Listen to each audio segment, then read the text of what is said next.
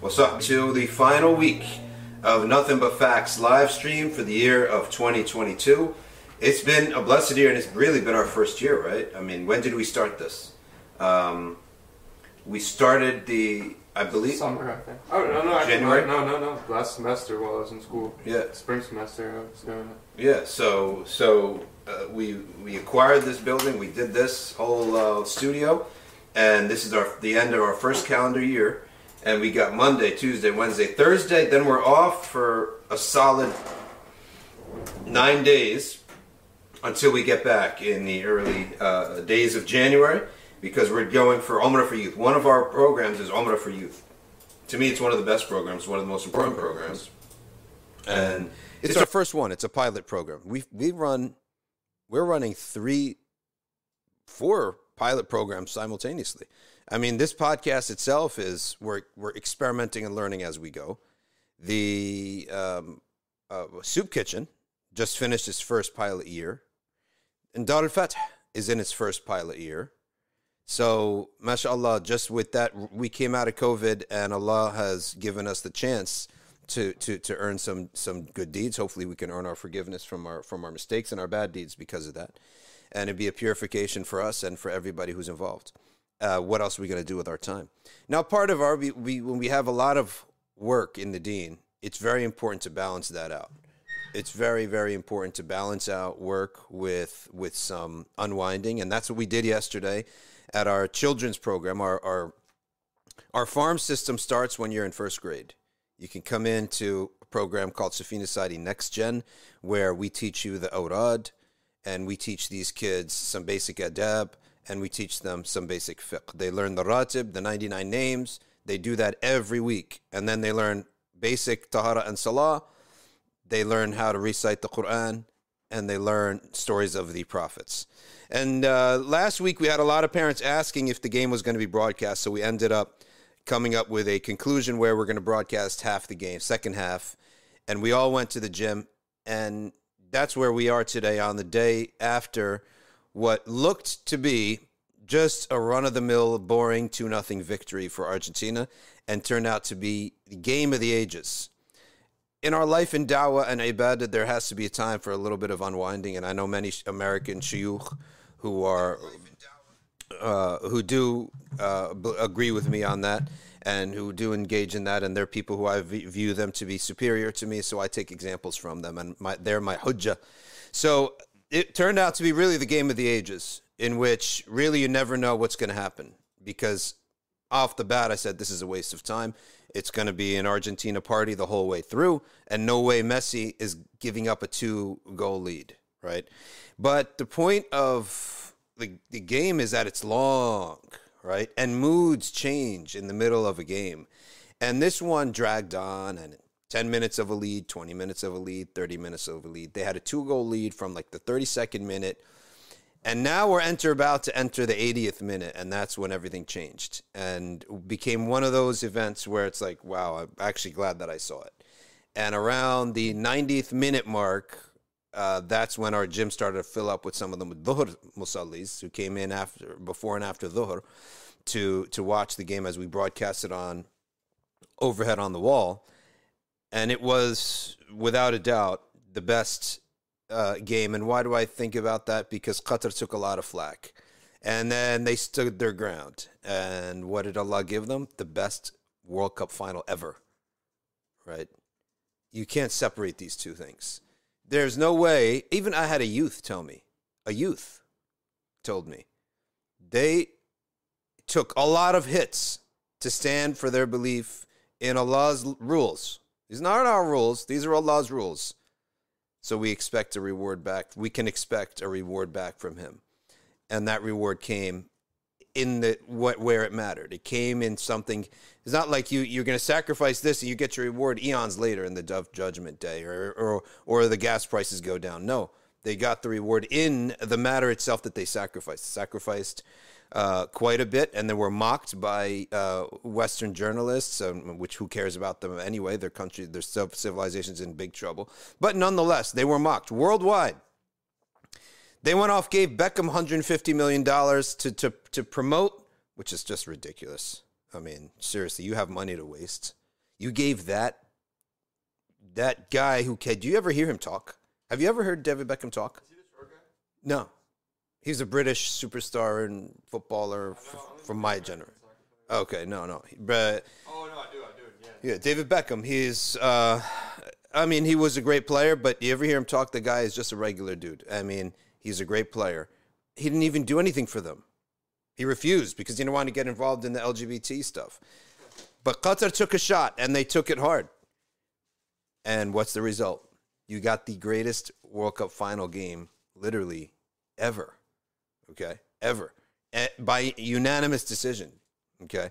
Where this game was done and the 79th minute, and within 90 seconds of playing time, this thing was tied up, and we had a whole new game. When they when they scored the the PK, the first PK at 79th minute, I was like, okay, at least we got a game, right? At least we got something to see. The rest of them maybe they'll have a push, they might hit a post.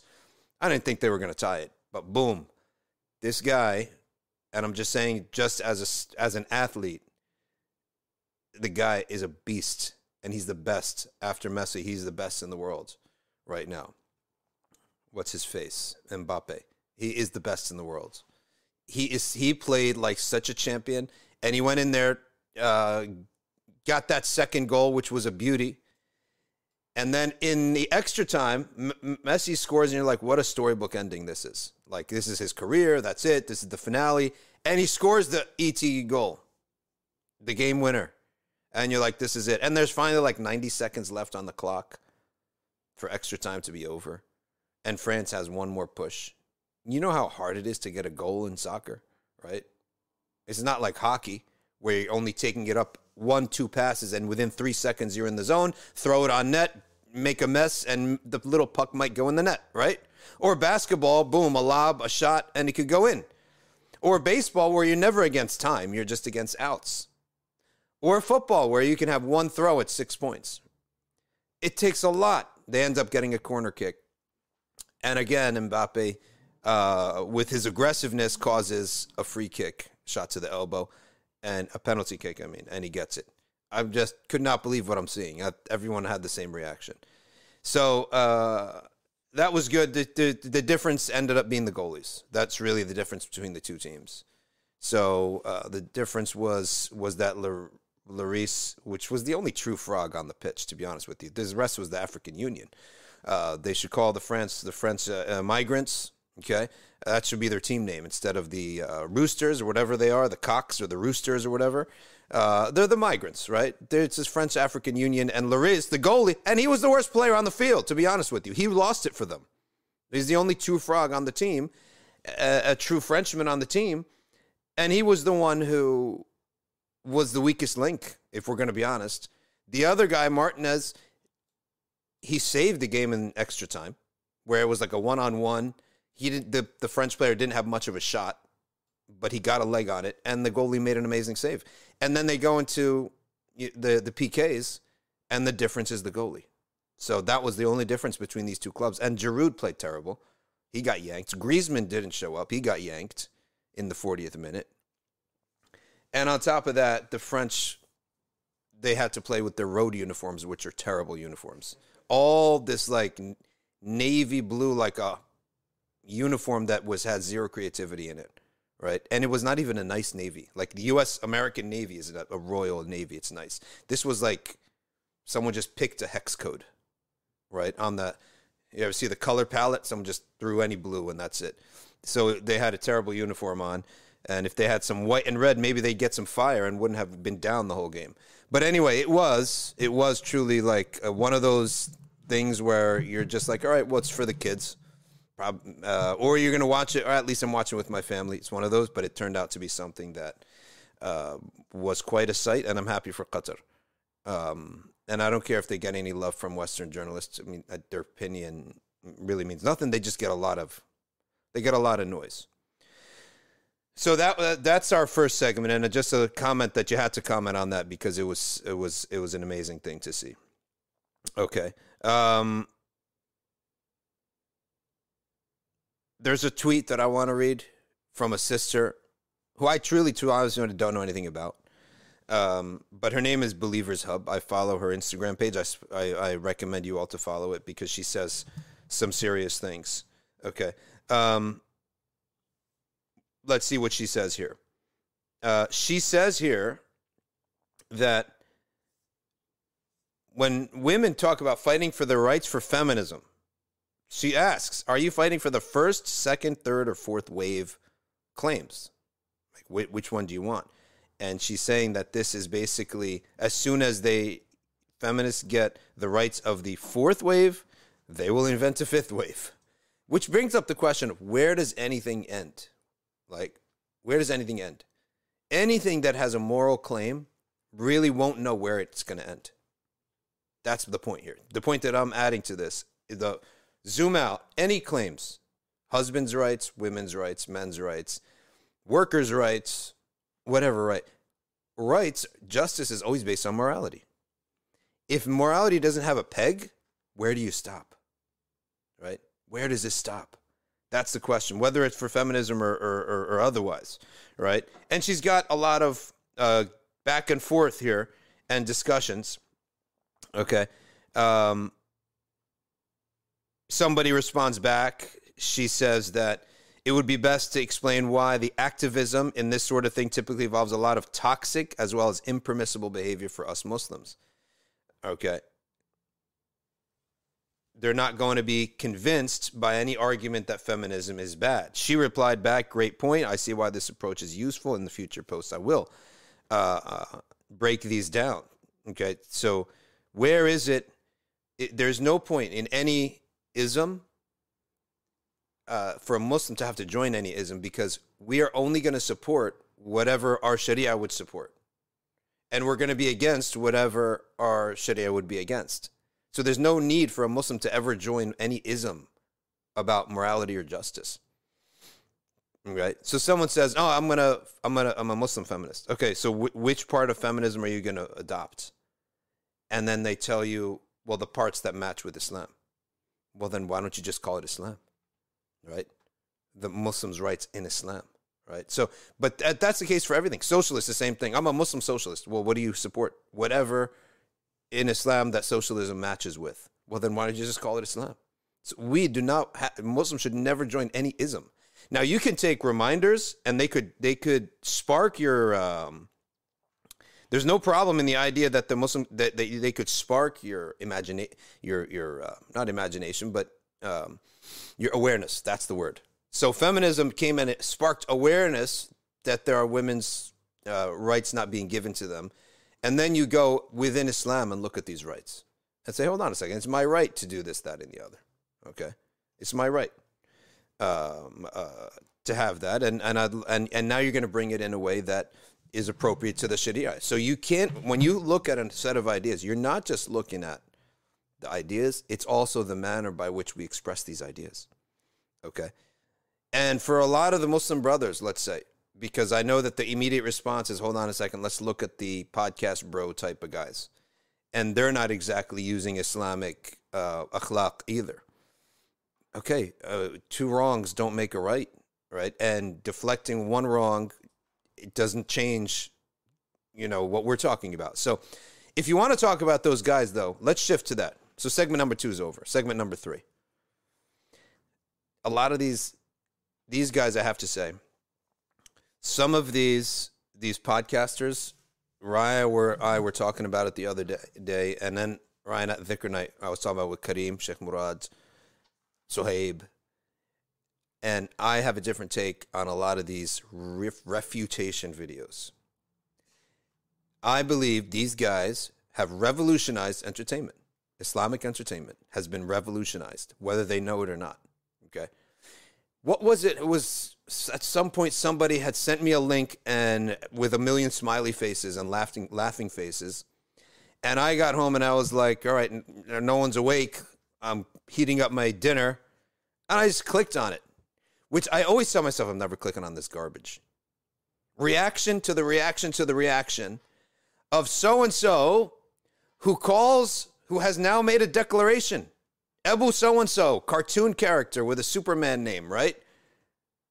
Wallah al cartoon characters who have reinvented Islamic entertainment. Because you go in with the guys that I'm not wasting time, I'm seeing what is right and wrong with the ummah.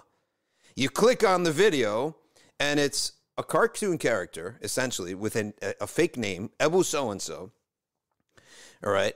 Uh, soup, uh, uh, Dawa man. Imagine, right? Imagine if I go and we visited Tarim and visit Habib Omar and said, uh, Habib, I, I am known now as Dhikr man. He's Salawat man, and we're all the Dhikr bros, right? But we now know our move by these names, right? He he would look at. I think he would just be a blank. Habib is Abu Khalwa. Yeah, I mean, what? so uh, you talk Habib Sayed, our guy Habib Sayed here, but I mean, it's sort of, it's cartoon characters. So you go in and you click on the video. You can't believe what you're hearing. Abu so and so has declared such and such, our former old Salafi friend, to be from the Khawarij. I have declared him to be from the Khawarij. Declaration. Are you a Secretary of State or something? right? What declaration is this? Out of your apartment that you're leasing for $1,000, right? The camera is worth more than your rent. I'm a, a declaration as if he's from, he's a state. I mean, if Islamic, if ISIS made a declaration, I'd probably worry because they killed people in the past.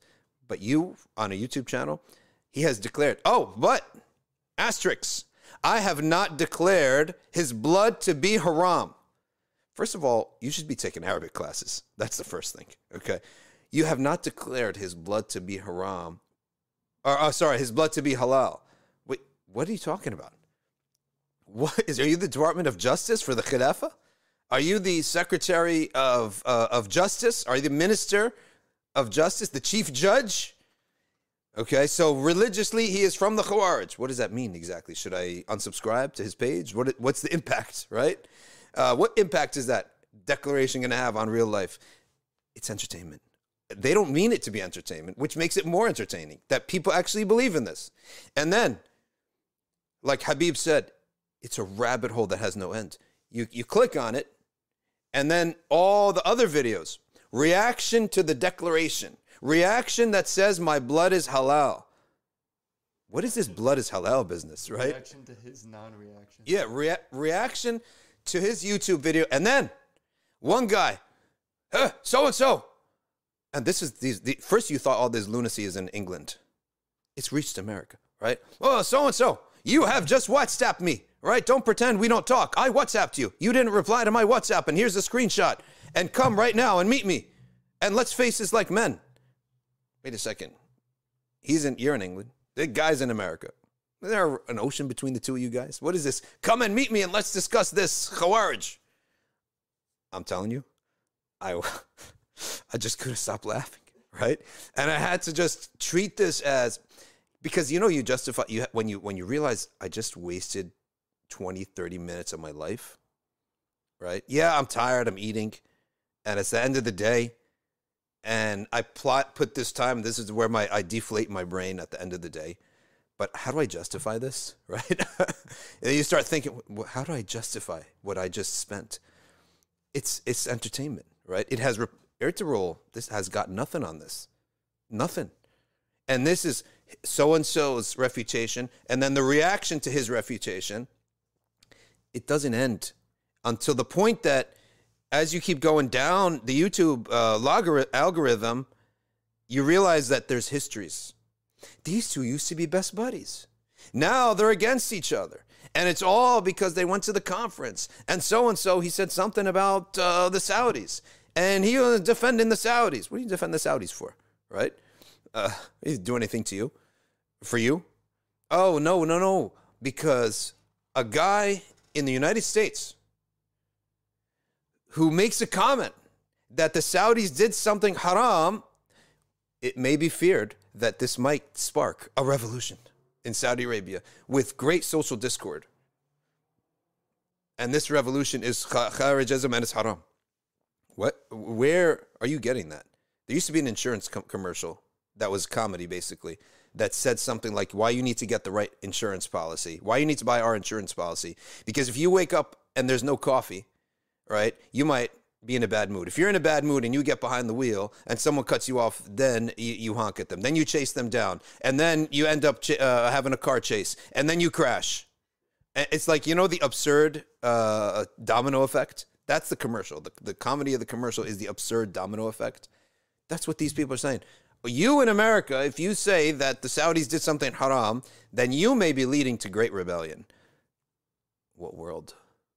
What world? So uh, it's honestly, it's honestly the the a revolution. They honestly should get a wa- award, and I'm suggesting the best Wahhabi reaction video award. I'm telling you, they should every calendar year we got to see who got the most likes, and these guys should get an award because they're entertaining us as Muslims, right? And if you're ever one of these people, or you know somebody who watches this stuff, I got uh, just tell them you, you can watch it, no problem. Let the guy make a buck; they're semi-employed anyway. Let them make a dollar from YouTube, and treat it as sadaqah of your time, and that's the cost of the entertainment. But view it as entertainment, okay? Because it's the reaction video of the reaction of the reaction now, and some Harun showed me three reactions. No, you got to be kidding me, guys! You cannot possibly, you cannot possibly have a reaction of a reaction of a reaction. Oh my gosh. May Allah guide us in them.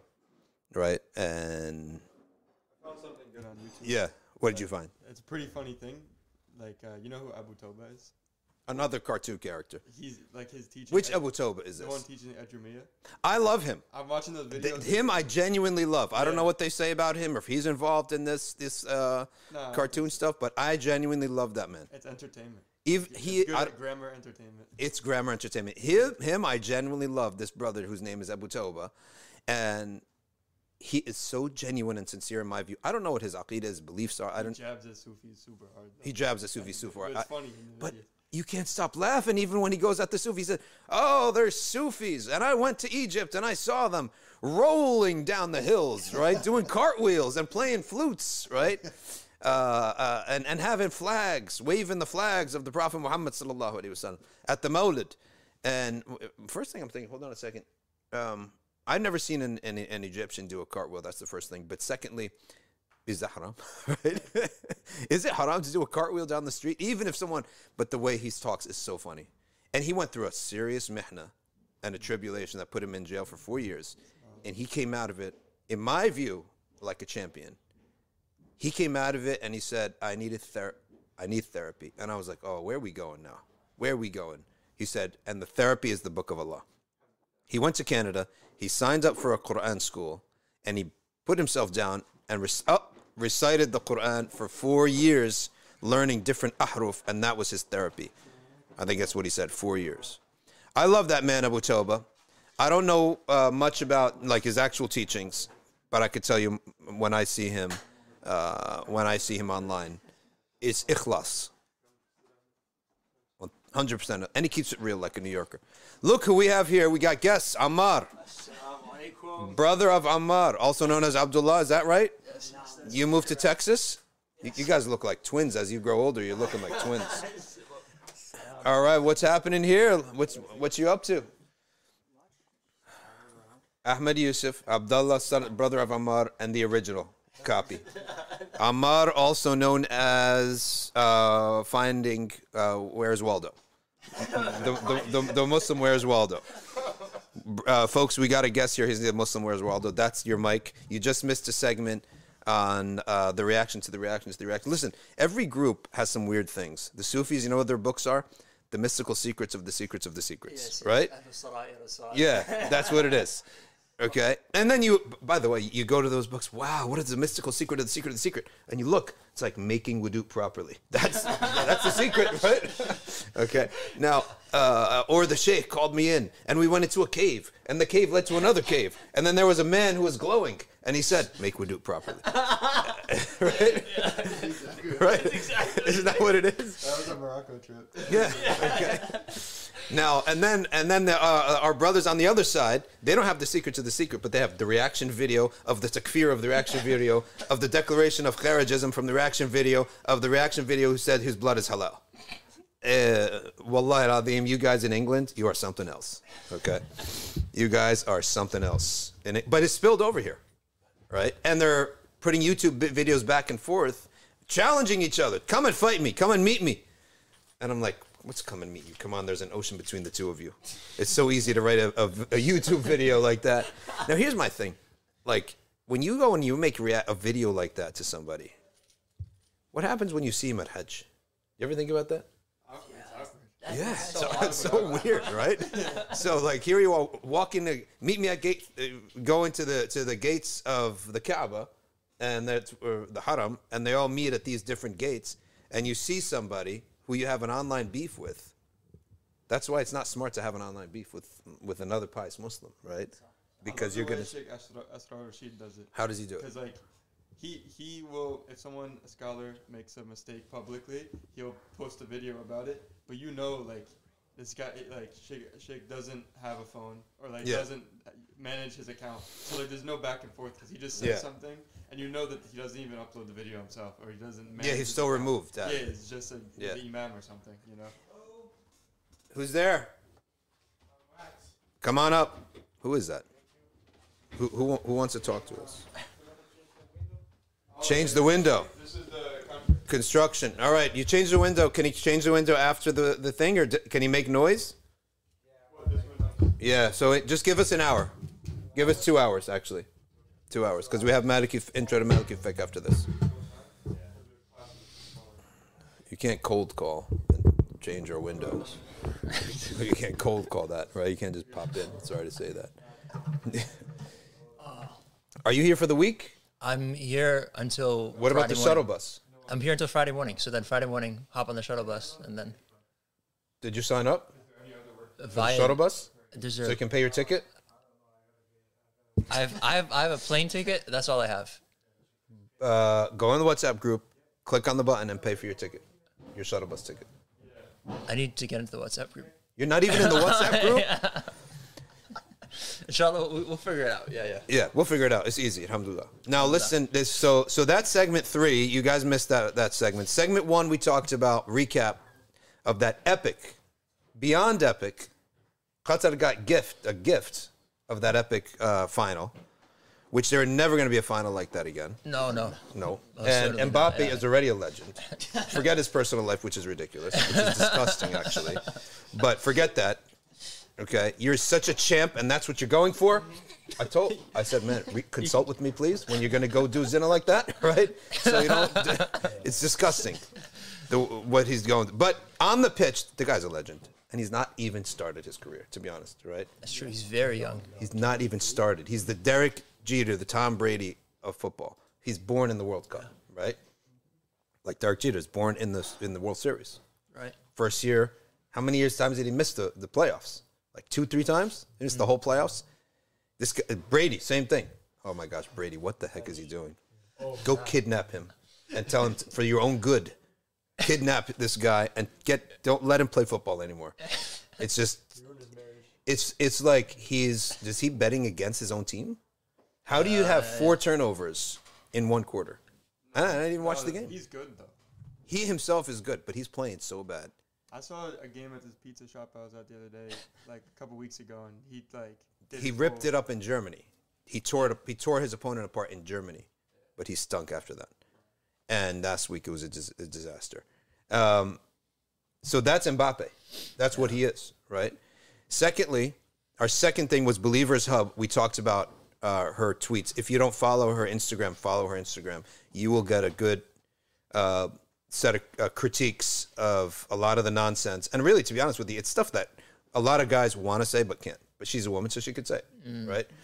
Uh, criticism of feminism. No, no, I support women's rights all the way, and we all have to talk uh, that, but we have to hide inside of ourselves what we think is is toxic and terrible.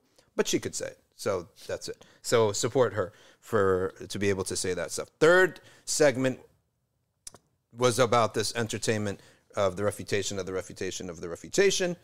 And now we get to our fourth segment of the evening, uh, of the podcast, of the episode. And that's a serious business now. So we're going to have to flick a switch and get serious about uh, the subject that we're reading here. And that is that we're going to read a passage or two from the tafsir of the Quran, Tafsir al Baghawi, Ma'alim al Tanzil, which is really the best tafsir in my opinion because it's both a summary, but you always learn something new. It's not too summarized like Suyuti's Jalalain.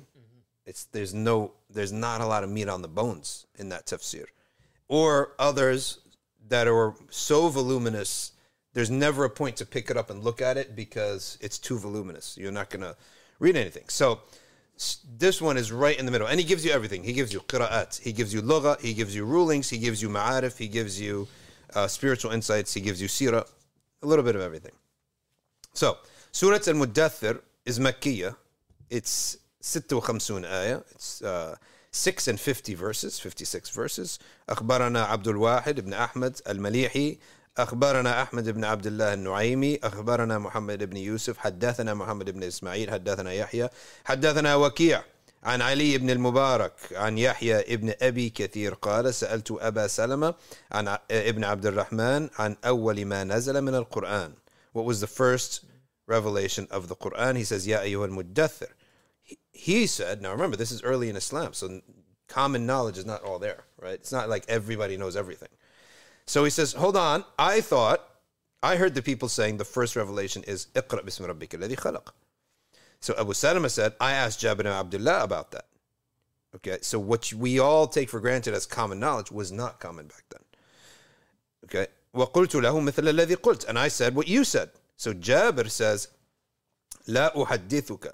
I am not telling you, Jabir ibn Abdullah, of course, he's the companion. I'm not telling you about anything except what the Prophet told me. قال جاورت بحراء شهرا إلا بما حدثنا رسول الله صلى الله عليه وسلم قال جاورت بحراء شهرا فلما قضيت جواري هبطت فنوديت فنظرت عن يميني فلم أرى شيئا ونظرت عن شمالي فلم أرى شيئا ونظرت أمامي فلم أرى شيئا I was called. Someone said, Ya Muhammad. The Prophet looked around, did not see anything. Right, left, front, center. فعرفت فرفعت رأسي. I lifted my head up. And فرأيت شيئا فأتيت خديجة فقلت دثروني وصبوا علي ماء علي ماء بارد. I, I looked up and I saw something amazing. Clearly, it's Jibreel. So I ran to Khadija and I said, Cover me up and put cold water on me. And then the verse was revealed, Ya ayyuhal muddathir qum fa'anzir wa rabbaka fakabbir. So that is, we have two, three huffaz here. MashaAllah. I'm sitting with three huffaz. Let me get some of that barakah real quick. Boom. Some of that barakah real quick. Boom. There we go. Get. So that is the first narration. Of course, that's a narration. And what is the sound statement? The sound statement, of course, is at Surah Iqra uh, the first five verses of Surah Al Alaq, is the correct. Um, it was the first revelation. Ya al Muddathir came later. And Ya al Muzammil came after. Those uh, Qum uh, al-Layl and Qum fa'andir. And that's what gives us ilm, suluk, da'wah. The, the, the manhaj that we follow is knowledge, followed by ibadah, followed by da'wah or spread it to others. Okay, and those were the first two revelations. Iqra represents seeking knowledge. Qum al-layl, get up at night and pray. It represents spiritual development. Purify yourself and worship Allah. Sanctify your your nafs, meaning remove all of its flaws and add in it all the virtues. You do that through ibad and draw near to Allah subhanahu wa ta'ala. And then qum uh, get up and and and uh, warn people, which means give da'wah, be part of your community and bring them something good. Jabir ibn Abdullah said, سمع رسول الله صلى الله عليه سمعت رسول الله صلى الله عليه وسلم. All right, يحدث عن فترة الوحي. So that's the correct, the clarification. So that what the Jabir was talking about was the gap in the wahi after Iqra. Then there was a long gap in the wahi. Then he saw Jibreel, and then he went down and he said, "Zammiluni and dathiruni." Okay, that's the correct narration. So an fatrat al wahi. That's the missing word. The fat, ra, and tamarbuta is the gap in uh, the revelation. And why was there a gap in the revelation? Well, number one, it's actually to prove to the messenger that it's not something he created with his own mind. Because some people might think that. Like, if you spend a lot of time in a cave all alone, and then you see something amazing, you might attribute that to all my time spent alone. I'm spending all this time alone. It just, it sort of, I created it without realizing it in my mm-hmm. mind. Right? And not to say that the prophet ever thought that, but someone might think that. A critic say, yeah, you go spend that much time, you're going to hallucinate. And what you really want, you'll start seeing it as a hallucination. Mm-hmm. Well, if that's the case, then why? Then he should be able to recreate it. right? And he spent more time alone, waiting for the revelation. Didn't didn't come. So that's actually a proof that it wasn't from him. It's not something that you could recreate to the point that he was so upset that he thought maybe he did something wrong. Okay. And they were made fun of him. They said, Where's, oh, your, your jinn? Where's your shaitan? Inna shaitanaka qad qala- qalak. Your shaitan had left you. He's abandoned you. He hates you. That's why Surah Al-Duha came, uh, uh, came down as a revelation to show that your Lord has not abandoned you, nor does he hate you. They said, Muhammad stop, stop getting these revelations. His God abandoned him and hates him. Yeah, so that's why Surah Al-Duha came down. So all the there are many fatarats of wahi. This was the big one. This was the big one. The other fatra of wahi was regarding the cave, or the three questions that were asked, and then Surah Al-Kahf came down after 15 days. They made fun of him in that. They said, "Oh, well, you can't live up to the challenge." Okay. Then the third fatra was the fatra of Surah An-Nur, in which Sayyidah Aisha was accused, and the Prophet's family was basically accused of all these these uh, uh, fahisha, and it was a great scandal. That was one month, right? And what made her innocent? The Quran made her innocent. It's not like some witness came and said, "No, she has an alibi." No, the Quran made her innocent. So if the Prophet is the author of the Quran, why would he wait for thirty days, right, to make her innocent? You make it make up the verse right then and there on the spot. So all of these fatarat are for the greater purpose of confirming to the Meccans, to the people, and giving them all a sense that this revelation is truly out of the Prophet's hands. It's not his. If he was, why'd ca- cause pain to himself like this? Okay. يا أيها المدثر قم فأنذر أي أنذر كفار مكة warn the kuffar of Mecca and that warning means nothing from a stranger it only means something if your reputation is established and the reputation of the Prophet sallallahu alaihi wasallam of truthfulness and that he's worthy to be he's someone of upright character that is worthy to be a leader it's not just that you're rightful truthful in yourself you and your whole political uh, societies are political by nature so your tribe has to have the, the, the credibility to be the leaders. So the prophet ﷺ's tribe was established and his lineage was established by his grandfather abdul muttalib. Many people don't they just know okay abdul muttalib and he dug the well up all right that's a nice little story. It's not a nice little story that was massive. That and then the birds came all right another nice little story. No it's not a nice story. It's that's what made abdul muttalib the legend of quraysh before the prophet was even conceived on the earth The poor the prophet was born alayhi salatu wassalam his grandfather was already deemed the legend the greatest chief that quraysh has ever had and he was unquestioned because of the well, he was unquestioned. Then the treasure came out of that. They didn't question him. Then Abraha came. By that time, he was already an unquestioned leader, whereas most leaders are not unquestioned. You're, you're, you're, you, you're envied by others. They were, they, khalas, had put him at a level untouchable. He's the goat, right? Like when your peers tell you that, then you're truly the goat, right? There's no debate on whether, when, when you're truly a goat, there's no debate. Otherwise, you're a debatable goat. Mm-hmm. But he was already no debate on him. He is chosen by Allah subhanahu wa ta'ala. And many people don't know the story that they, they knew how to divide up a treasure. When they discover a treasure, they had rules. Quraysh had rules how to divide it up. They didn't have rules how to divide up a spring. So they had to go to an arbitrator. On the way to the arbitrator, they all got lost and they were all set to die. So they said, Oh, let's all dig our graves and just die. So we can die eh, with respect. You just push the person in. When he dies, push him into his grave. So everyone dig your grave while you have any energy left. While they're digging their graves, Abdul Muttalib said, Why would we um, die waiting to die? Why don't we die trying to live? Let's get up and just try trying to live. It's more noble. They all said, Yes, you're the chief. You're our chief. You, uh, and you've said something wise again. So they all got up. And then as soon as his camel got up, another spring came forth. so they survived. So they said, while they're drinking, they said, hold on a second. We don't need arbitration. This was the arbitration, right? So you decide how to divide it up. And he said that we'll be the custodians of it, and another family will be the distributors. So that's how he divvied it up, the spring. So when they came back, they said, Oh, did you go for arbitration? He said, No, Allah arbitrated. and he's he sided with Abdul Muttalib. Full, full, our whole lives are to him. Okay, so he's already the legend of Quraysh. Then Abraha comes years later when he's already Sheba. He's already an old man with a gray beard, and he's the legend already. And another miracle happens because he's he he's the one who makes the decision. Everyone leave. Just let him let him go. Capitulate. Let them let them all go and let Allah to, to, to protect his house. And it happened. If they had not listened to him, they would have been killed. Because the pellets came all around that area. And because they listened to him, they survived. So when the Prophet is now a child, this legend is putting the Prophet on his pillow and on his lap and saying, announcing to everybody, he's going to have a great affair. This boy is going to have a great affair.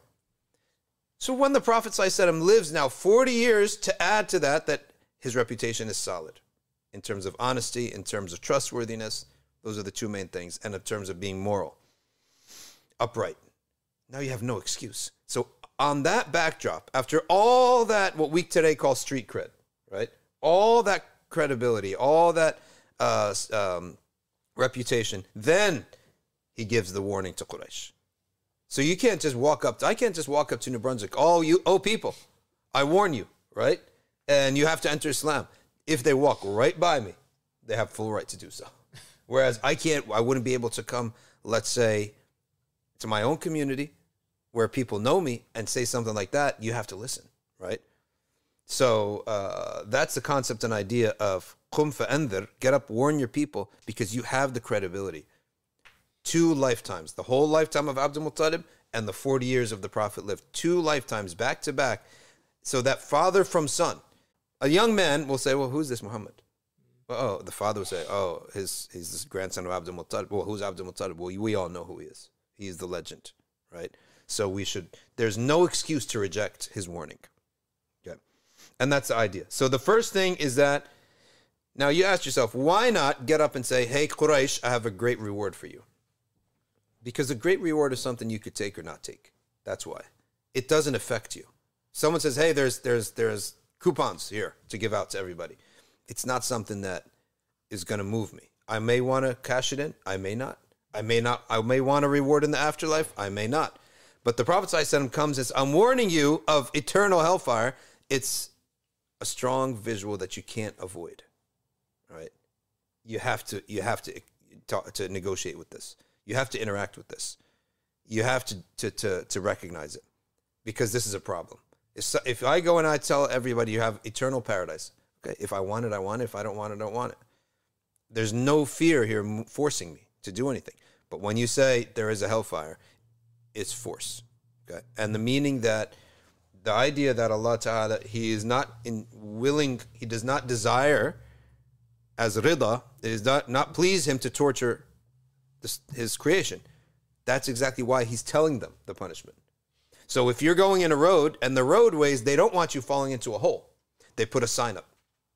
Punishment or a hole in the street five miles away, then one mile away, then 5,000 feet away, then 1,000 feet, then 500 feet. Cones now you start seeing. Because there's a hole, but they don't want you to fall. They want you to veer off away from that lane. Okay? That's what that is the, how you should view the fire. He wants you to view oh, off the lane of sinful behavior and wrong beliefs. So he's telling you well in advance and giving you so much time. Contrast that now with my enemy. If I dig a hole for my enemy, I don't tell him it's a hole. And in fact, I make it look like a normal road. So, because I want him to fall into it. So, Allah, la yarda li'ibadihi al-kufr. I He's not pleased. He does not want. Want in terms of being content with, being uh, pleased with them being punished. That's why He's telling us of this per- punishment. You should feel grateful. The, the atheist will say, well, why did God create punishment in the first place? Because He knows human nature. You're not going to move without it and you're given free will. Do you want free will or not? Like the comedian, he says, Why do you pray to a God who didn't stop the Holocaust? You want him to stop the Holocaust. That means you want him to interfere, right? But then again, you want free will. So, what is the difference between free will? We could do what we want. If you if it's free will, we, which we have, free will, that means you have to accept bad things are going to happen. Because I'm not the only one with free will. Hitler's going to have free will. Saddam Hussein's going to have free will. Everyone, Donald Trump's going to have free will. Mother Teresa's going to have free will. Everyone's going to have free will the good, bad, and the ugly. And my free will can create a worse monster, right? By, by, by abandoning my kids, getting kids out of wedlock, beating them when they're young, beating their mother in front of them, right? And you get a kid who's basically a monster. Most of these mass murderers have the same upbringing. So my free will produced another monster. So if we all want free will, you have to accept evil and don't get God involved. Now, on the other hand, if you want a perfect world, then you're ready to give up your free will, right? Okay, God, if I'm doing something wrong, interfere with me right now. So what is what is the reality? It's something in the middle. Where Allah Ta'ala gives you free will, but He gives you a guidebook so that you willingly can follow. Okay? You can willingly. So you're not left all with mis- misguidance. You're given a guidebook. Use your free will in this manner. Avoid this. That's the middle ground between free will and God interfering with your life, which you don't want anyone interfering with your life. But you then you want free will. But when you have free will, you complain about all these bad things happening. It doesn't work like this. You don't get it both ways. So the middle way is you have free will, but you also have a message. Okay. And that message tells you what to do and what not to do. Now it's up to you. If you don't do it, okay, that's your fault. You ignored the message. That's how it works. The submission there is like the greatest act, like the way you actually achieve greatness Yeah. is through submission. Right? And that's what the atheist doesn't understand. It's like God has has interfered and he's Yeah. given you the path towards like the greatest life that you can imagine. And on top of that, by giving you the choice, he's giving you the credit. That's the name of Allah Al Hamid, right? Because if no bad things happened in my life, I'm the boss and everything is perfect in my company. Why would I get credit if it's the government coming in and saying, no, no, no, do this, don't do that? Then why should I get any credit? So But at least I get the image of credit, and that's the name of Allah Al Hamid. He praises you, praises you for doing something that He told you to do and he thanks you. right? And yeah. Yes, and he rewards you, right? As shakur, which means his his thanks is his reward, right? He, he rewards you for it. So that submission is something everyone does. People don't like submission. Why do you want a God that has submission? All right, go on the street and let nobody submit to the traffic laws. We call that Bombay, right? and Cairo. Go to Bombay, go to Cairo, and there are memes for this, where it's like it's like a simple four four lanes this way, four lanes that way.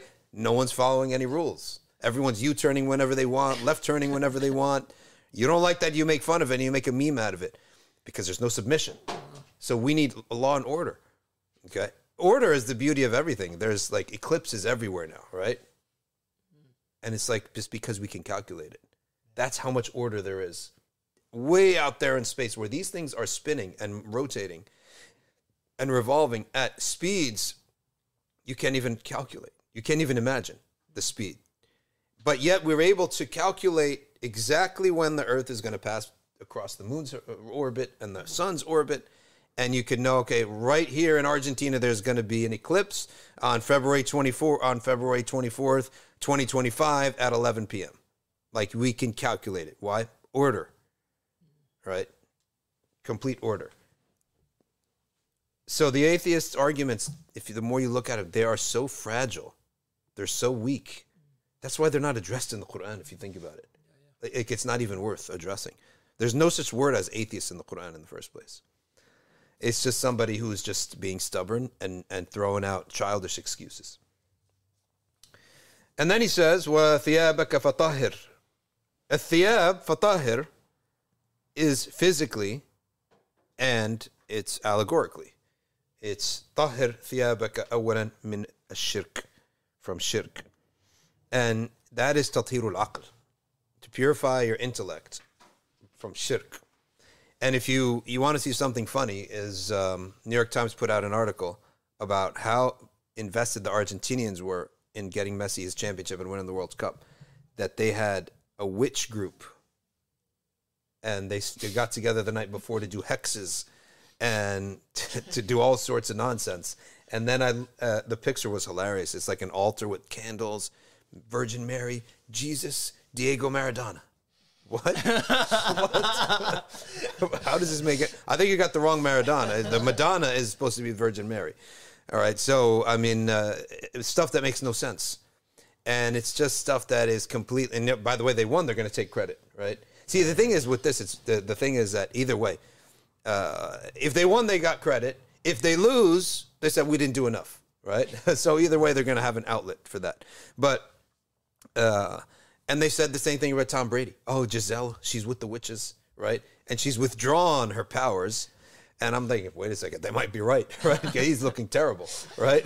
they they said the witches. They said, oh, Tom Brady's gonna have his worst year of his career because Gisele's a witch, but she's a white witch, so she's withdrawn all of her whatever magic that she was doing for him, and that's why interceptions were happening in the fourth quarter, and that's why come back from 28-3. It had nothing to do with Belichick working 24/7, and it's the witches from Brazil uh, that are helping Gisele Bündchen. So these witches, it's all like when you go that ro- road, you're going a road of basically your life is by shooting darts and rolling dice. That's what is leads to a terrible life. That's why gambling's forbidden. Using chance in real life, that's the problem. There's only one time where chance is allowed is something in situations where you have to distribute something. Like who's going to come with me on a trip? I got one I got two tickets, but I have 5 kids. Right? What's the only fair way to do it Mm-hmm. is to roll to to to to cast lots, lottery right? And then the next time around, lottery again, and you're out of it because you already went once.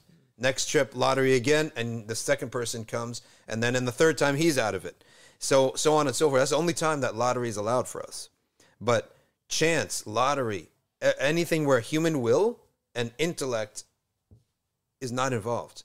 So if the good things of life are not by chance, they're by principles that are applied, which are usually simple principles. Wake up before everyone else, consult and read and learn, and chances are you're going to start advancing beyond everyone else. Like if you want two simple principles of you're not successful in life, wake up earlier and seek knowledge. Like you you want to win in whatever industry you're in, study the people who succeeded. Study their biographies and apply their methods. Interview them, contact them, call them up. I don't know how to start a business, help me And then wake up before your competition does. That's why you're going to get success, not because hexes and witchcraft. Right? So, uh Or you can do a lot of dhikr. That also works. do, doing a lot of doing a lot of dhikr and seeking blessings is going to really power you off and and it's going to cause like amazing things to happen on top of that on top of your asbab so when uh where وثيابك فطهر it's also your intellect. Purify your intellect from shirk. And that's what we have to understand as shirk. It's it's your it's uh, Allah subhanahu wa ta'ala the ibadah of Allah there's no chance involved. It's not by luck. And this idolatry and witchcraft and all this superstition uh, of these other faiths, people want to believe in something, but there, it's oham. There's no proof for any of that stuff. And Allah Ta'ala never commands us to do anything without proof.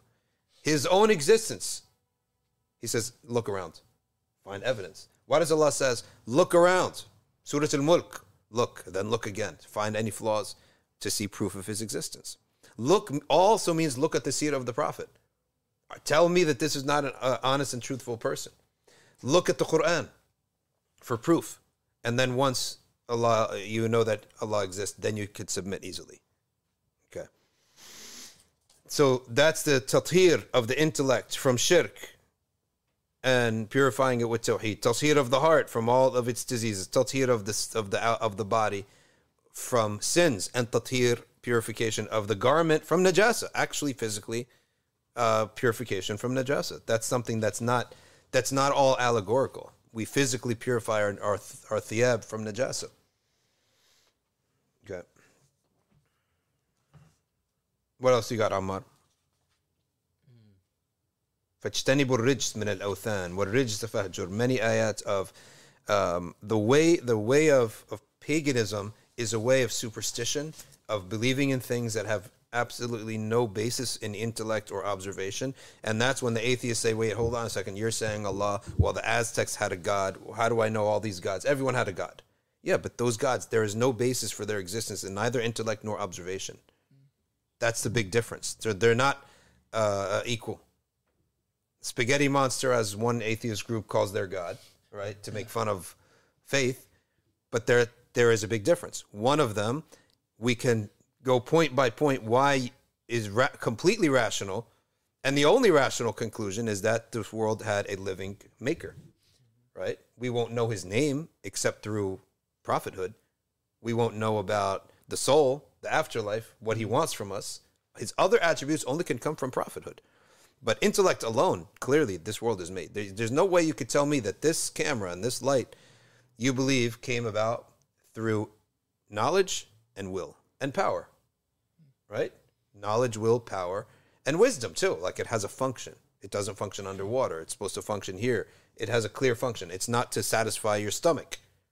It has a clear function. And you have to put it in its place. That's wisdom.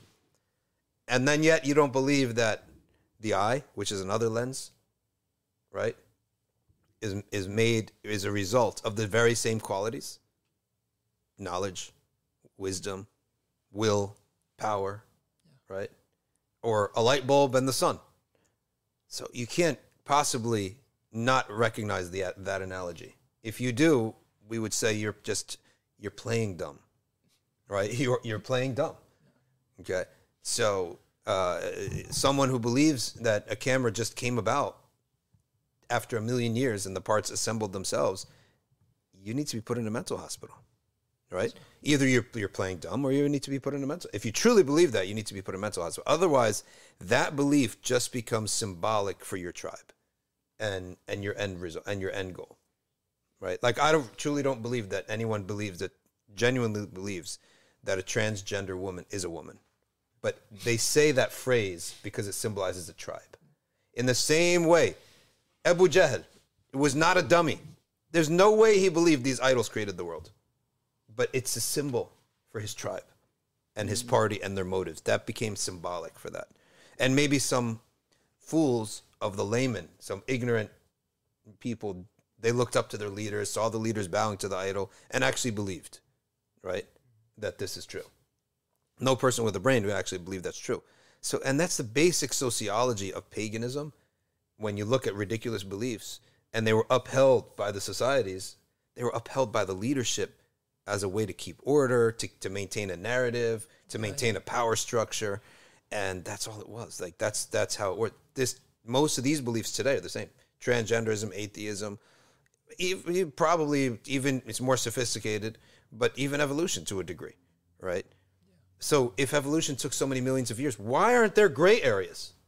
Like, where's the gap between humans and apes? If they came from the same origin, why did they so crisply part ways, right? Where's the middle between the saber-toothed tiger and the regular tiger? Where's the middle between the platypus and the next animal up? Like, there's no middle. There's like rigid lines between the species. And there's not even proof of a middle. Like, what's the proof of a middle category?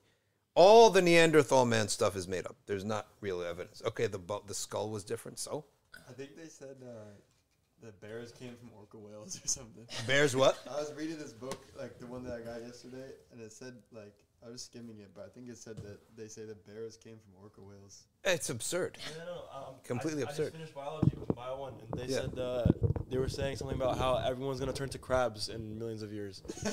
It's insane. Like we're gonna regress. yeah, something like that. It's like using those trophic levels. I don't know, Yeah. something like that. Well, well, tell me something. If we all like uh, everyone evolved from everything, but those animals are stronger.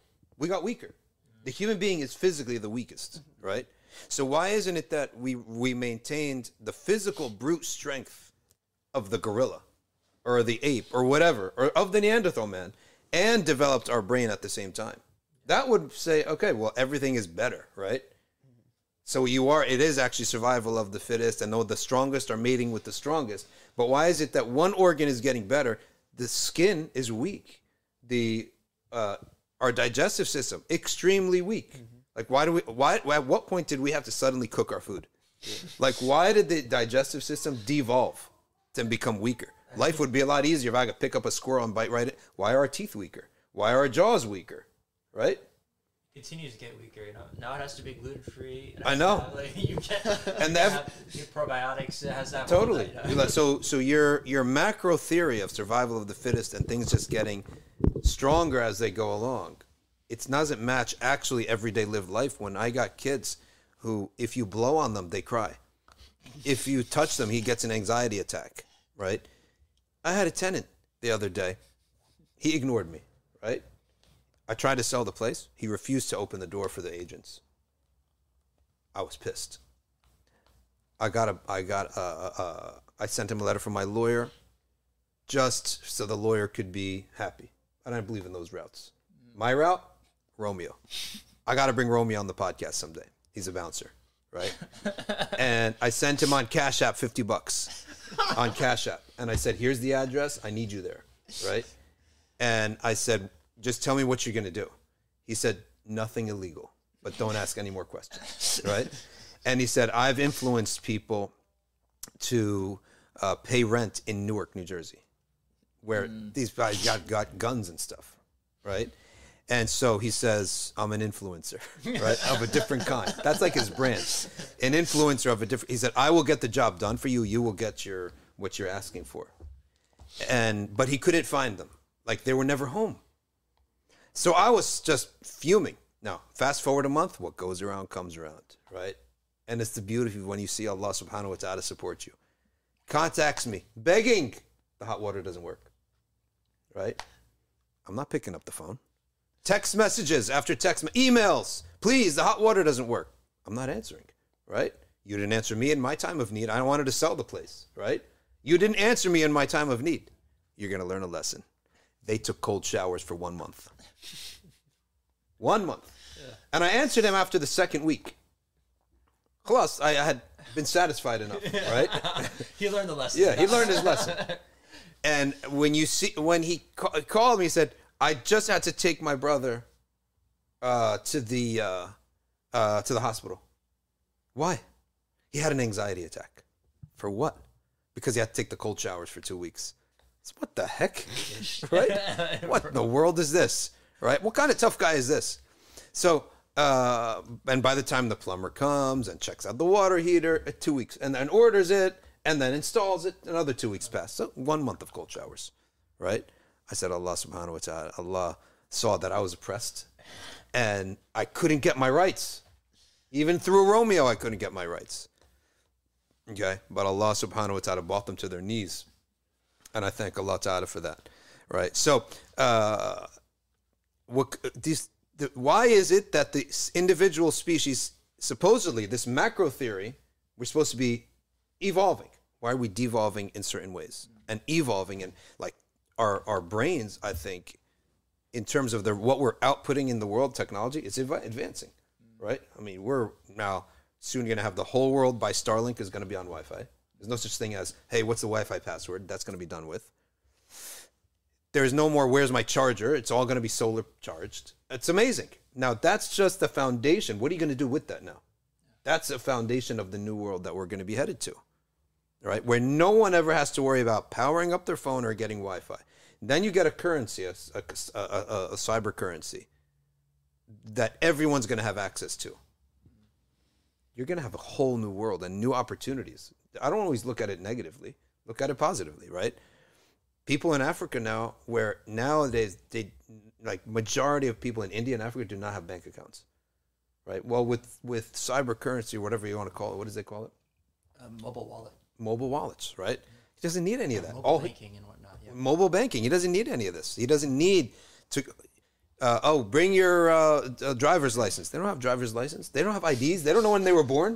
It's all connected via telephone number. Like forty. That's all you need. Forty percent of the like the mobile payment market. Yeah. in India, Africa, and these locations. Yeah. It's all via your telecom provider. Yeah, They've moved into that space. That's what it is. You have a phone number. You got a bank account. That's everything. And now on top of that, when Musk uh, uh, totally revolutionizes the phone, where you you are, as soon as you own this item, you are connected to Wi-Fi permanently, and you never have to charge it, right? It's solar charged. You you're giving people opportunities who never had opportunities before, right? I love when my phone is dead. It's, a, it's a great excuse. It's Like, yo, you uh, didn't unfortunately. answer. you didn't, you didn't answer my message. we will Yo, not have unfortunately we will not have um we will not have excuses anymore that's the problem you know that kids are kids are really miskin Wallahi, bruh. kids are miskin I, I get my kids all every movement of my kids in school is on an app here it's called schoology okay every movement every movement. And not only that, I get daily text messages of every little thing that in the kindergarten what they're doing, right? oh, here your son's eating a pizza. Oh, well, your son is taking a picture with his friends. Boom, boom, and it's almost like I actually feel bad for the kids. They can't hide anything anymore. There's no privacy. Yeah, they can't hide anything anymore. If you get a 65, I know before you know, right? And in my day, you could actually screw up royally and make up for it, and no one will ever know. It- It's working for me in college though. It's, Yeah. I still can hide it. Yeah, you can hide it. Oh, from your parents. Yeah. Yeah, because they deal with you as an adult, right? I, I guess so. Yeah. There, there used to be something called you got lower than a 70, your parent has to sign this. Ooh, that's scary. Okay, I'll go sign it That- that- myself, In the right? bus, That- that's how you- doing signatures. Yeah. Like, before this one kid Zach in my bus, he was like the guy. Like he knew how to. Forge Oh, he forged a signature. He was like The guy that didn't have the academic smarts, he's taught the street smarts. You have to develop the street exactly. smarts, right? But now you're not academically smart. You're just dumb. There- you can't be street smart. Now No, you can't this- be. You're competing with this technology. You- You're actually dumbing down the kids, right? Because they can't get out of a jam. There's no getting out of a jam. the yes, spotlight's on you 24 7. You, you speak to these like you see these ten like ten year old. Gone. No, they don't have any street smarts. So the uh, the, the the the other thing used to be progress reports. Oh, he talks too much in class. Boom. what did they do? Mail it to your house. So I can't get the mail first, right? I get home before my parents do. I get the mail every day. They not see one progress report, not one, right? And then they get uh, now you shouldn't get progress reports in high school. Like that's sort of silly in my opinion. Talking in class, that stuff is middle school. But then they say, "Oh, your parents have to sign it." Okay, so big deal. I signed it, right, and put it there. Uh, the- so no, there's no more and it. Kids are in trouble these days. Segment number four is over. Let's go to segment number five. And before that, if you want to join, uh, support the podcast at patreon.com forward slash Safina Society and take our ArcView classes at arcview.org. Take plenty of classes, pre-record everything is there. We're only going to take 10 questions because we got to go to intro to Maliki Fiqh, and then I have an appointment at 4.30. Okay. Um, uh, at FA's, and I have to meet a sister there for lunch. But she's my relative. Right? she's my mahram, right? So if you all go pass by Effie's, she's, oh, Dr. Shadi having lunch with a sister. It's my mahram, okay? I'm allowed to. I have to say that out loud so that uh, none of the... Yeah, so that nobody goes and, and, and says, oh, he's taking lunch with his sister. Yeah, it's my mahram. I'm allowed to. So, uh, all right, here we go. Opinion on the clear Quran by Mustafa Khattab. I heard good things about it, but I didn't read it. I was actually reading. I was comparing Sheikh Nuh's translation Yep. to like a bunch of different Quranic translations. Yep. I think it's the most similar to the clear Quran. Uh, From like a very cursory analysis, Yeah. it looks like the Quran, and Sheikh Nuh's translation is like the most similar. Okay, good. That's good. I think that means good things for the clear Quran. I, That's I, I take it. that that's very good for them because I want to see how he translates the um, mutashabihat. Yeah, and I want to see in the Dina in the Indullah Islam. The religion in the sight of Allah is submission. Really? I didn't know there was a religion called submission. is there such a religion? So what, if I submit to? Submit generally, that's the religion of Allah. A religion needs to tell me what to believe and what to do. What's my reward? What's my threat? Like a contract. That's a religion. And Did not Allah call the deen a mithaq? A contract, an oath. So what do I have to do? What do I not have to do? What do I get back? And if I screw up, what's my punishments? That's what's in, a, in a contract. So I, it's such a cop out for to, to please other religions that say, um, uh, oh, the religion in the sight of Allah is submission. Khadija Asif, can non-Muslim enter a masjid if they do do? Not in the Maliki school, but if the masjid serves as multiple purposes, then they can. So if the masjid becomes a community center, then they can. I got that from Sheikh Zuhair when I asked him why is it that the Maliki school does not allow a kafir in the masjid because innamal mushrikun najas. So he said that, uh, and that's the case in Morocco. You go knocking on a masjid, you can't go in, right? So um, it's because that's the Maliki ruling on that. They can't go into the masjid. And so, which is not a problem. You go to Egypt, they don't let hijabis in clubs. Go right. So uh, why why are you so upset about that? So they're so upset. It's like you you don't have taqwa anyway. Why you don't pray? Why are you worried? Right?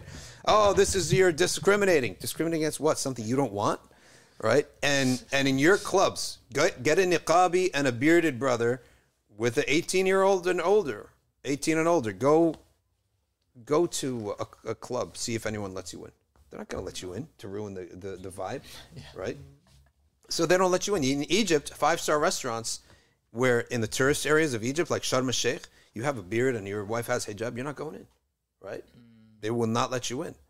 Okay, a beard like yours, like it's clean and crisp. It looks. You could pass. A CEO has that type of beard, right? Lawyers might have that type of beard in America. Non-believers. Yet you go in. If you're a Muslim and you're brown and you're clearly a Muslim and you're having it for the purpose of Islam, they don't let you in. You're not even a woman in hijab. You're a man with a beard. I won't let you in. So, uh, but if the masjid has multiple purposes, because he said the mosque of the Prophet ﷺ has multiple purposes, so it, they were let in on that ground. And for Khadija Asif's question, they don't have to make wudu. Their wudu is not valid, right? Their wudu is not valid. Uh, wudu of the non-believer does not mean to make wudu. So in other madhabs or in the Maliki school, if the masjid is multiple purposes, then then they can enter. Yes. Maham says, I was stopped from going to live music lounge in Dubai. Subhanallah. Well, uh, they, they, they forbid the wrong for you, right? Ham- Alhamdulillah for that, right? I'm going to text these guys. Hey, listen, the, the, all these Muslims ruining uh, the vibe. Don't let them in the concerts, right? That's the, probably the best way to get all the kids from stop going to concerts and clubs, right? Honestly. right? Hey, listen, well, I'm a, I'm a big user. I don't want to you mention my name. I leave big tips at the bar, but I'm not coming if you keep letting the Muslims in, right? I'm scared though, actually, if by doing that because they might just take the hijab off. Honestly. Oh, man, not- that's a problem. That's a point, real just- problem. it's just- okay, yeah, not a problem. This Melody says.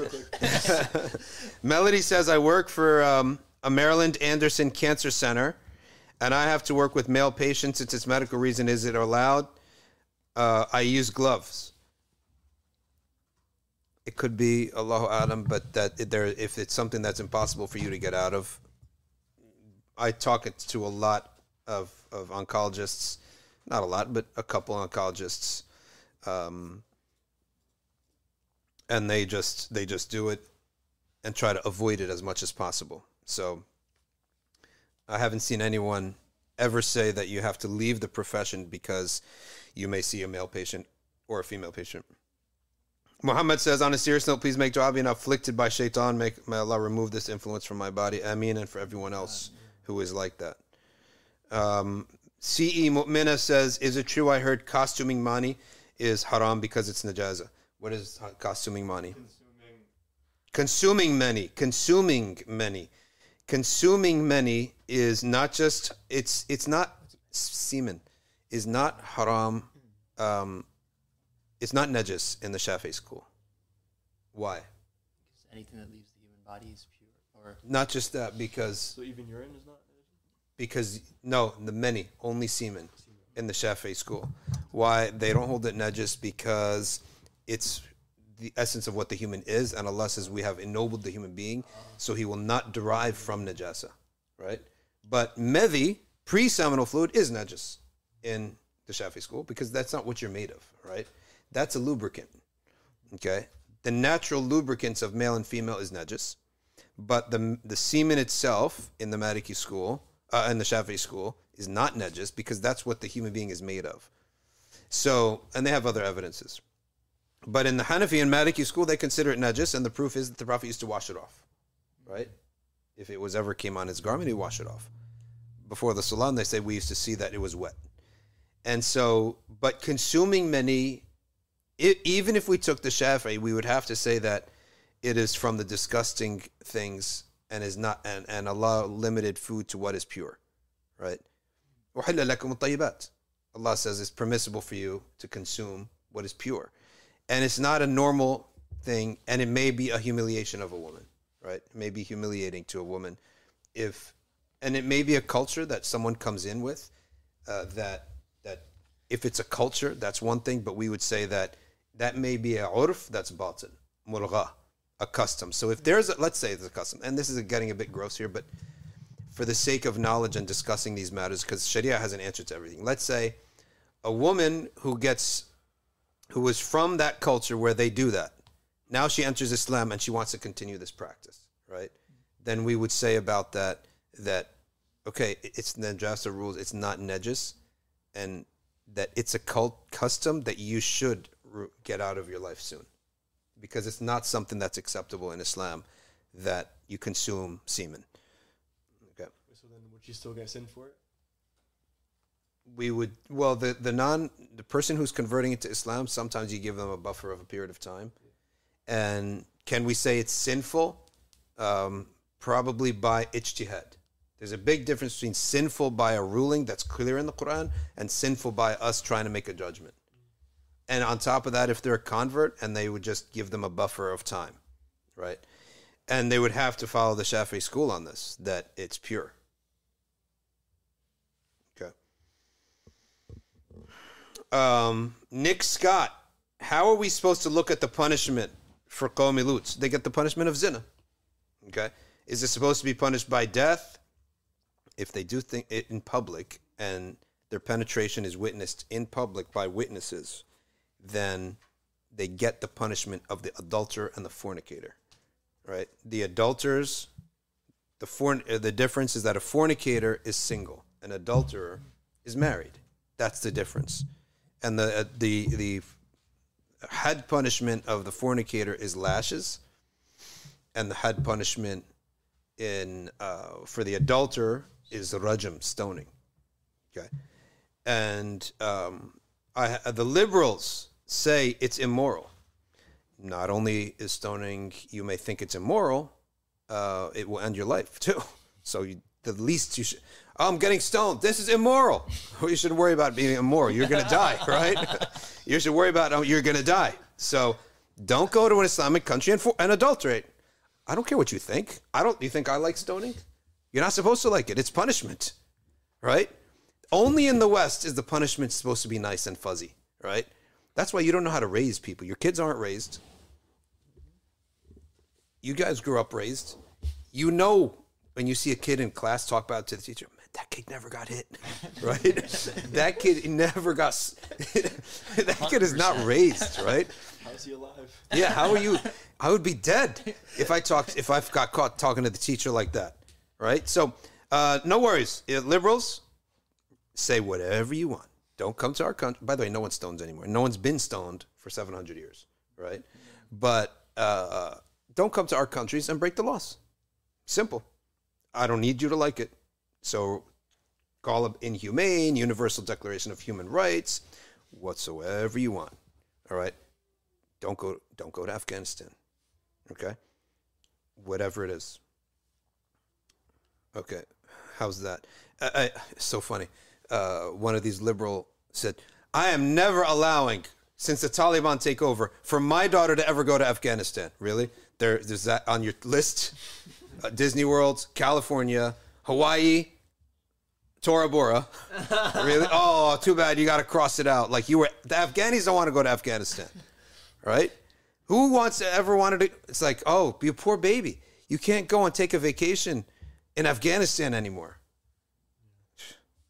By the way, they don't want you in your country. I don't want you in their country. I, I love them. Oh, Taliban, blah, blah, blah. Afghanis in general, I love them. Okay. And whatever they're doing.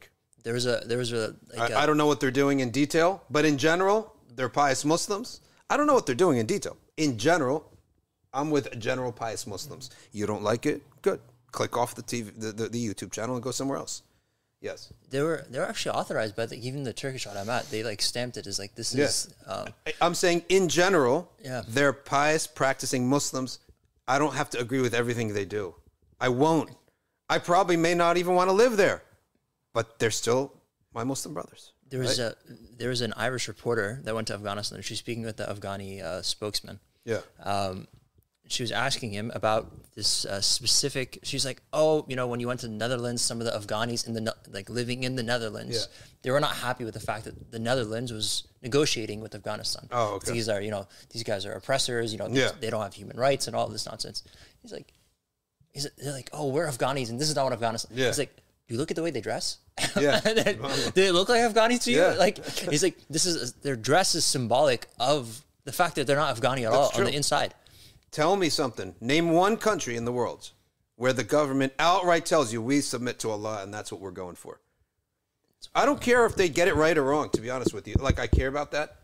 But zoom out, will you? Just zoom out for a second.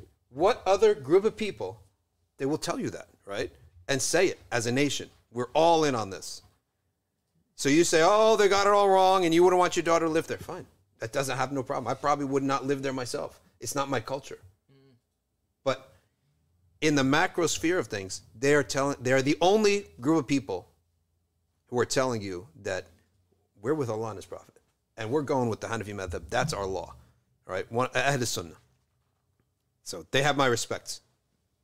And you're liberal. Don't want your daughter to go there. I don't want your daughter to go there, and I don't want you going there. Don't don't soil them and ruin these people. Uh, so anyone who brings me, oh, look at this video. They they beat a woman. They oppressed a woman. I didn't say I agree with everything they're doing. Right? But they're generally, in general, they get credit for their uh, effort and their um, courage to say, we stand with God and His Prophet. C.E. Mu'mina says, I remember mentioning that you said oral contact is haram. No, that's not true. Oral contract uh, contact in, uh, in, in when people are in intimacy, it's the the mevi, the pre-seminal fluid, that is haram. That's what you have to avoid. Ingesting. The uh, ingesting the male or fem- female uh, lubricant fluid, which is pre-seminal fluid. That is what you must avoid. But the oral by itself is not. That's not haram. There's no uh, prohibition uh, on contacting any part of your spouse's body. It's just the pre-seminal fluid, that sexual lubricant, that is najis. So you cannot consume that intentionally. All right, we actually have to go, believe it or not. Okay. Slave King says, I'm Afghani. We've been in war for 50 years. Okay. Uh, no. Yeah, I mean, they, they, these, these, these liberals saying, I'm never going to Afghanistan. We don't want you to go, right? They don't want you either. You think they're, they're losing out on anything? Right? I bet you your neighbors don't even like you. Okay. These, li- these liberals are just too much. They're just always whining about something. Okay, Lily Rose. She like she said, like I said, okay, the little girl's school got closed down. I don't agree with that, right? I would run things very differently, right? I would run things very people would be very happy, right? If I ran that place. I would love one day to run a city, a country. Just give me a city, right? Okay, just give me a city. The- No one's going to have the LinkedIn uh, uh, uh, page that we have for our country. I'm going to hire the best architects, and I'm going to hire lashers, right? the best lashers and the best Yes. architects. I- it's gonna be it's gonna be a beautiful city, and people who act up will pay the price. There's gonna be law and order in this place. You will pay. Didn't the Prophet ﷺ said, "Keep your mouth clean"? It's the place of the Quran. No, there the or, the oral matter has been discussed from the ancient times, and it is permitted.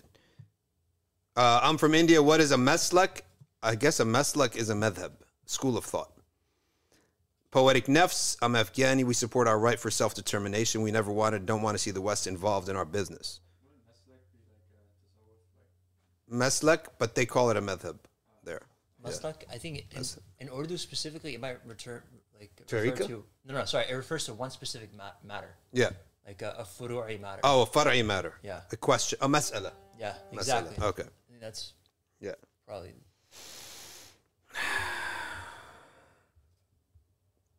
Oh, Sophia's waiting for a question. Let's see. Dua of Musa. What is what is Sophia's question waiting for? Oh, the class is waiting. All right, let's go. intro to Maliki Fiqh. سبحانك اللهم وبحمدك نشهد ان لا اله الا انت نستغفرك ونتوب اليك. والعصر ان الانسان لفي خسر الا الذين امنوا وعملوا الصالحات وتواصوا بالحق وتواصوا بالصبر. We gotta go. والسلام عليكم ورحمه الله وبركاته.